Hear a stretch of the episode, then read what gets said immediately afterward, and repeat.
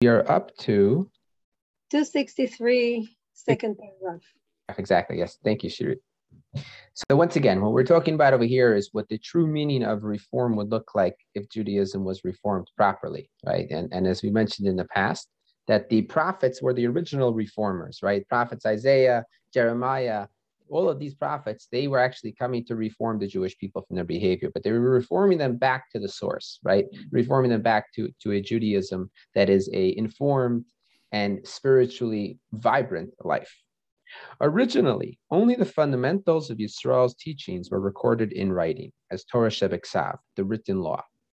Their broader applications, however, and above all, their spirit and inner life were to be perpetuated by the living word, Torah Shebal Peh, the oral law. When we call it the living word, the implication is because this has the ability to become, it's not immutable, whereas the written Torah is completely immutable. Nothing will ever change about the written Torah. But in terms of the oral Torah, there is an allowance for the human mind to have a role to play. In the original set of Luchot, in the first set of the tablets, so there was actually no role given over, left behind for a human to do. Everything was going to be contained in the first set of the tablets, in the first iteration of what the Torah would have looked like. It would have been everything would have been written Torah, and none of it would have been oral, and the human component would have been missing. But in the second iteration, we then were given this ability to interpret and to explain. And that ability is actually what renders it living organism. Um, on my on my um, my Microsoft computer, so they have those pictures sometimes, right? And the picture that was on right before I opened up, you know, to the Zoom meeting was a picture of the largest living organism. The largest living organism in the world is the Great Barrier Reef, right? It all depends on how you define what's the definition of living, right? It's the ability to adapt, right? It, it's an animate object to some extent. Well, the Torah Shebal Peh has the ability to adapt. It is a living Torah. But the burdens of our of the times and our dispersion threatened the survival of our teachings. And so the Mishnah was recorded in writing, leaving the underlying idea as the spirit to oral transmission. Again, pressure of the times made it necessary to commit more to writing. The spirit of the Mishnah was recorded in the Talmud, but only in its practical expression. The Talmud spirit remained reserved for oral transmission. Pressure of the times demanded more. The underlying ideas of the Tanakh and the Talmud were recorded in the Agados but again in a veiled form, requiring of the student an active effort on his part in order to grasp the inner spirit, which really can be passed down only by word of mouth. So let me let me give a little bit of more explanation of what's going on over here. For those of you who have studied Talmud, so Talmud consists of two different parts. It consists of the the Gemara consists of two different parts. It consists of the Mishnah and then the Talmud, right? The Gemara. Now, the actual Mishnah is more uh, cut and dry. So there's not that much discussion of the underlying reasoning. It's more, this is what one rabbi said the law was regarding this question. This is what another rabbi said the law was regarding this question. There's not a dialectic. It's not a back and forth at all. This is what he said. This is what he said. Done. The Gemara then comes along and gives us more information. It actually gives us the reasoning behind it. It gives us the source text for so many of the laws. So, in other words, when they first had to write something down, they kept it as succinct as possible what they were going to write down and wanted everything else to be conveyed orally because the main the main method of transmission was always meant to be oral. I mentioned today to a group of people I was learning with that if we would have gone over to Yehoshua ben Nun, the Joshua, right, the, the first the first prophet after Moshe and the leader of the Jewish people, if we would have gone over to him in that generation after Moshe dies, as we're conquering the land of Israel, and went over to him and said, uh, What's the halacha on Shabbos about taking the good from the bad when it comes to separating? Right?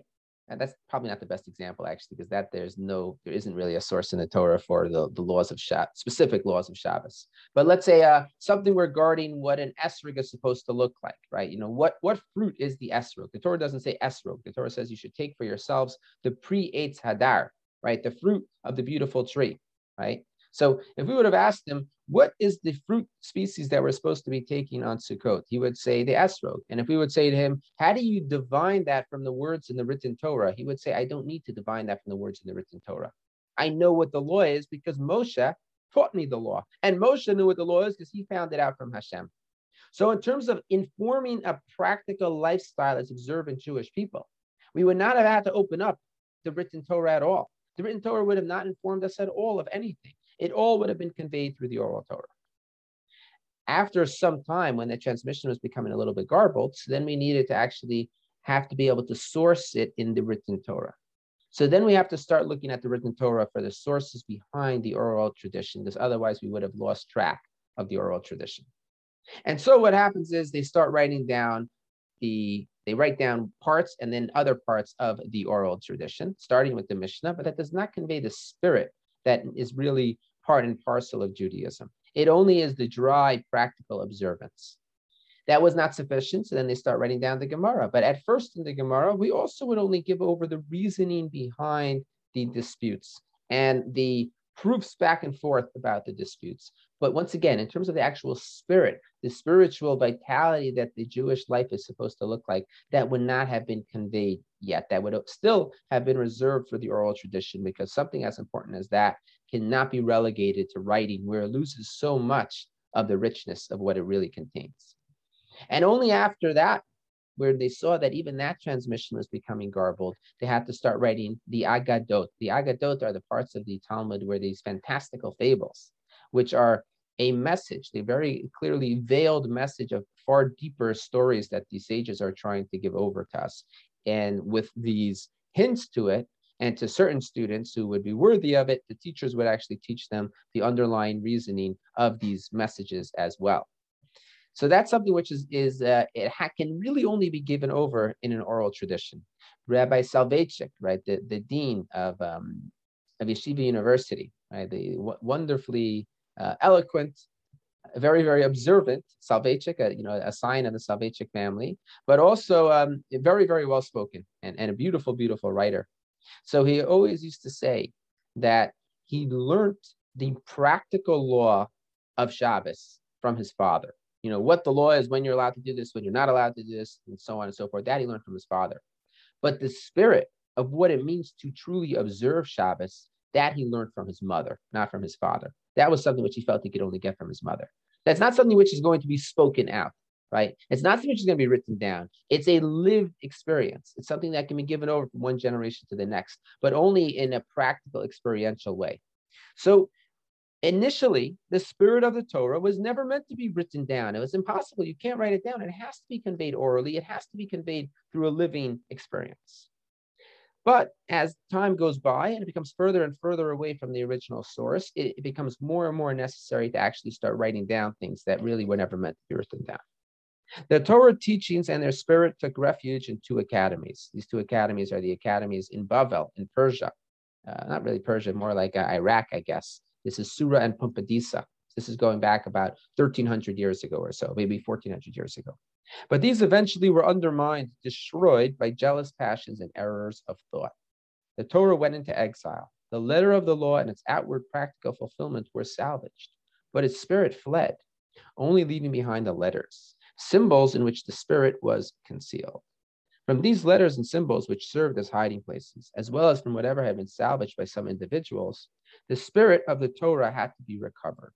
Some unique personalities excelled brilliantly at this endeavor. Okay, so what we're trying to get at here, and this is something that was worth the price of admission for the, for this for these paragraphs alone, is exactly what happened to a religion that was always supposed to be a dynamic, vibrant, spiritually uplifting religion. And as we mentioned in the previous letter, what the Reform community had seen, they had seen that there was something lacking in the observance of the German Jews at that time. And they were looking for something more. They took it the wrong way because they were using their own intuition without trying to follow and go back to the source. But what they were recognizing is there was something missing. This spirituality, the component of the Torah that is joyful, emotional, had been taken out. Now, in Eastern Europe, we had the Hasidim, the Hasidim at this point have already also restored that spirituality and, and the vibrancy, right, to, to Judaism at this time. But the German Jews were not at all. And if, if anybody has ever met a authentic German Jew, you understand why they don't have too much of a connection with Hasidism, right? So they did not have that connection. But what Rav Hirsch is saying is we are lacking something. There is a spiritual component that is undeniably lacking in today's day and age. And it's explaining what happened to it. Where did it go wrong? Where did it leave us? Now, the, the, solution, once again, is not going to be to turn to the reform movement, but as we will see, it will be in a rededicated, redoubled efforts to restore the beauty and the wisdom and the spiritual component of Torah observance. Okay, take care, everyone. Be well. Have a good night. Rabbi.